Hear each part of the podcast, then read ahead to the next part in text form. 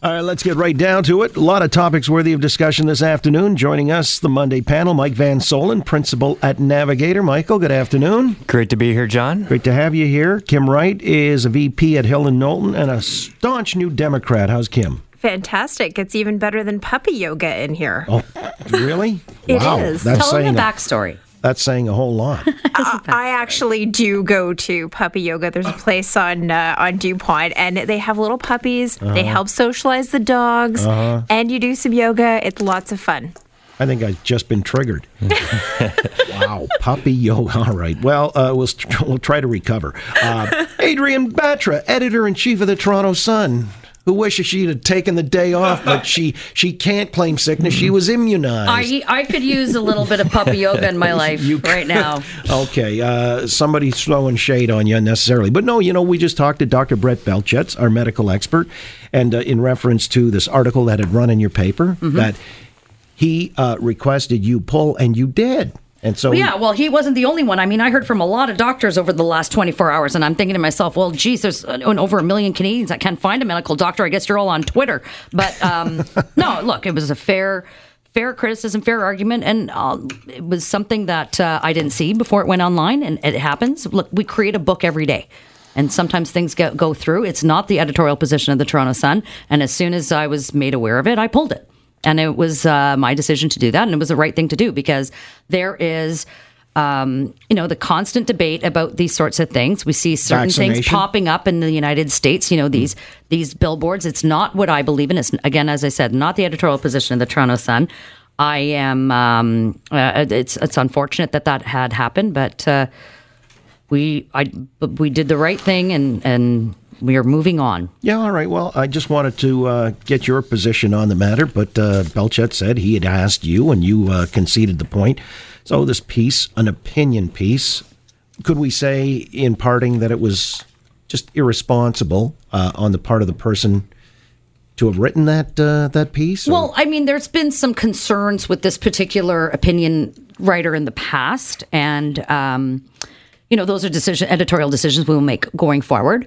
And this is uh, this is yet another. Uh, uh, this is an, an instance where we. Um, you know, we make decisions, and th- as I said, this one was something that uh, I, I didn't.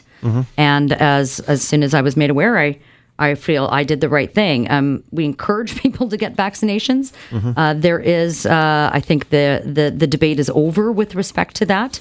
Um, I, I responded on Twitter, and I even tried to put a response out on Twitter, and I'm still getting excoriated for that one. But I, I mean, there's no pleasing the mob, but. Um, uh, as I said, John, this is this is one of those sorts of instances where it was uh, unfortunate that it happened, but action was taken when it, it was when we were made aware. All right, and we do move on. As a matter of fact, though, uh, you know, it does lead me to wonder that the toxicity of the discourse or the debate, you know, you see it manifest in so many ways, even tragically, uh, and it's become the subtext, if not uh, really one of the principal dimensions of the story stateside with the uh, mail bombs as well as the synagogue shooting on Saturday, too. Donald Trump uh, weighing in, and uh, he puts it in the lap of the media, calling them the true enemy of the people. And in fact, they've got to rein in their excesses as well. My words, not his, but uh, he's saying they're ginning things up, and that's where these people take their cues. So it's a real toxic environment. Mike Van Soelen, uh, do you think there's something to that? Do you think media, social media, uh, are fanning the flames and this rhetoric gets carried away by some on the fringes you know maybe they're mentally unstable or uh, and they act things out do you think there's a gross irresponsibility as far as the media is concerned Well, look, I think everyone's part of it. I think there's an increasing toxicity in general in the United States, and all the participants get sucked into it, whether it's politicians or media. It's just an increasingly polarized debate. You can go back to look at look at the electoral system, increasingly gerrymandered. Uh, so politicians increasingly are playing to the to the extremes of right and left. There's a little room for the middle ground in any of the debate that takes place.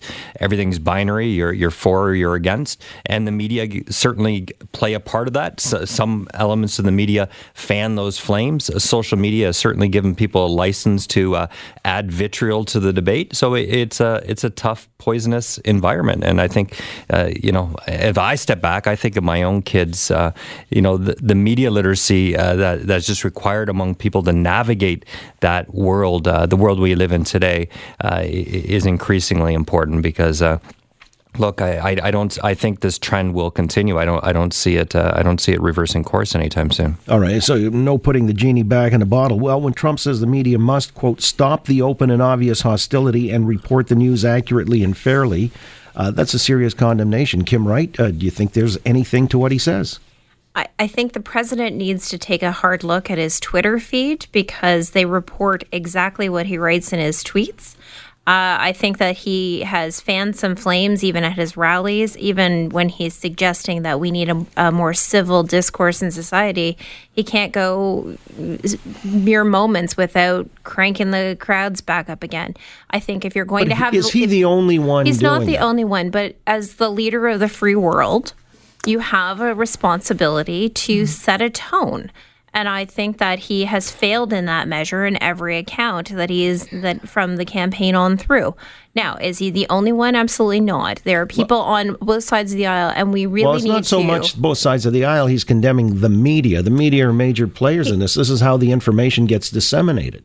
I, I would say to him and to others, you know, it's it is one thing to blame the media, but you also need to have a hard look at what you're putting out there and what you're putting out, your energy, your comments, your quote unquotes uh, in into tweets. Every every day we go onto media and we see the direct quotes from what the president has said, either overnight, first thing in the morning, or even at his rallies. Yeah, and I, I think that you... we need to have we need to have in our civil society more uh-huh. civil discourse. Okay, but I can cite you a litany of examples where folks on the left you know, the Maxine Waters, she was one of the people targeted, was rather forthright saying, wherever you encounter these people, at a gas station, in a restaurant, get in their faces, draw a crowd. Them, yeah. I mean, seriously, this is, and even Hillary Clinton herself says, you know, uh, we can't be civil with people with whom we disagree. I mean, come on, Adrienne. Look up the street. We just saw Andrea Horwath, the leader of the NDP, say to a rally that we need to keep the boots of, uh, um, on the throat of Doug Ford in order to kick him out of office.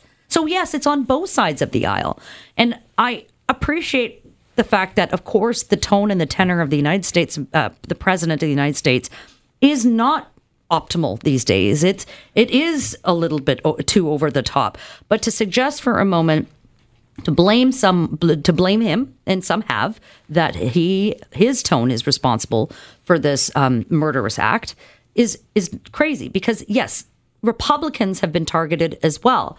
There was a republican senator shot at a baseball game a number of them shot at a baseball game a couple of years ago. Mm-hmm. terrible situation. So like to mike's point on the extremes of the left and the right alt right alt right alt left whatever um, those are who people are pandering to. And though the vast, vast majority of us left in the middle are, you know, trying to have thoughtful conversations, trying to have civil discourse, and no one pays attention. So I'm not sure what the solution here is. Yes, in part, the media has a responsibility in this. Yes, the president of the United States has a responsibility in this. We as society have as well. But who is taking social media to account? Who is holding them accountable? There have been repeated examples of where these under the dark web and, and, and, and online, these um, uh, just appalling conversations are happening. No one's no one's holding them accountable like they are in mainstream media, for example. Right. All right. Uh, you know, something else I was kind of curious about because uh, when we talk about, and this has been said, oh, it's uh, the alt right, it's these fringe groups on the right. But on the left, you've also got something like you know, there's toxic movements, and uh, there's also the BDS people, for example. Yeah. And uh, it's been raised that this is really just a, a thin veil of anti Semitism, uh, targeting specifically Israel. Mike Van Soelen, uh, can you make that analogy? Is the BDS movement anti Semitic? I think there's certainly elements of uh, sort of racism that run through some of these um, some of these anti-Israel uh, efforts. Um, you know, whether it's uh, people who, uh, uh, in, in some language, anti-globalist language, anti-trade language, you can even find a little bit of that. There's certainly um, uh, some anti-Semitism hidden in language, even used around the United Nations when they talk about Palestine and, and and how to deal with those and how to deal with Israel and, and those questions. So. You know, anti-Semitism is real. The the uh, the idea that it's it's uh, uh, lessening in society, I think, is a, is a misplaced uh, notion. Um, and uh, this weekend's uh, this weekend's events only made that more real. There's room for legitimate criticism against Israel. There's, but it's one thing for criticism; it's another thing for hate, and that's what we point out in the editorial in the Toronto Sun. Is that it has it's often veiled, the hate is often veiled in what is going on in the Middle East between the Palestinians and, and, and Israel. Uh, and that is um, so far, you know, and, and the BDS type movement veils itself in criticism of Israel based on how Palestine has been treated. So this is a problem. This is it needs to be addressed. There is no room in our civil society for this type of rhetoric and anger and, and hate. So, uh, how do you obviate it then? What do you do uh, uh, to tap that down at the very least? Prosecute them. Prosecute? Well, the BDS thing, Kim, let me ask you. I mean, is this akin to a form of hate speech? You've got some of that is born in the crucible there up at York University, for example.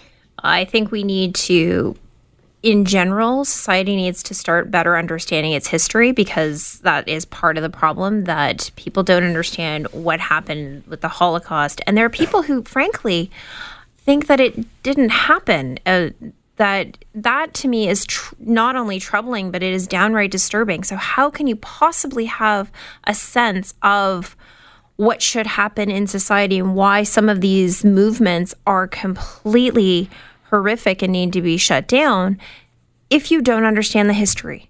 And that's really where we need to start going back. People need to start learning. People need to start educating. We need to start having these conversations of how did we get here? And how is it that just a few decades later, in some people's lifetimes, are we are back to a situation where, you know, neo-Nazis can roam the streets and be okay, and people are okay with that. I'm not okay with that. We need to have this conversation. Well, all right. So is the antidote to toxic speech just more speech, more quality speech? Well, I don't believe it's censorship, you know. So I don't, I don't mind having tough conversations, uh, and we, um, we, can see this in the next federal election. We're going to see a lot of conversations around immigration, and uh, you know, there's some tricky areas that those conversations will get into, um, and there'll no doubt be some charges of racism that are raised uh, as part of that. But you know, I do believe that free speech is ultimately the the, the way to go at this. It's not about censorship. Uh, we have to have those difficult conversations, and hopefully, we can do it in a civil, intelligent manner uh, to get at, at, at important issues. All right, I want to come back. Uh, there's another interesting story close to home here about uh, how a one hater was dealt with. Uh, a response that kind of has me somewhat bewildered. And so I'll put it to the panel Kim Wright, Adrienne Batra, Mike Van Soelen. In a moment on The Oakley Show, Global News Radio, 640 Toronto. This is the most horrific crime scene I've seen in 22 years with the Federal Bureau of Investigation. Anti Semitism has absolutely no place in our Commonwealth. If there was an armed guard inside the temple, they would have been able to stop him. Maybe there would have been nobody killed. 3580, at least uh, one caller sounded like they may have been shot.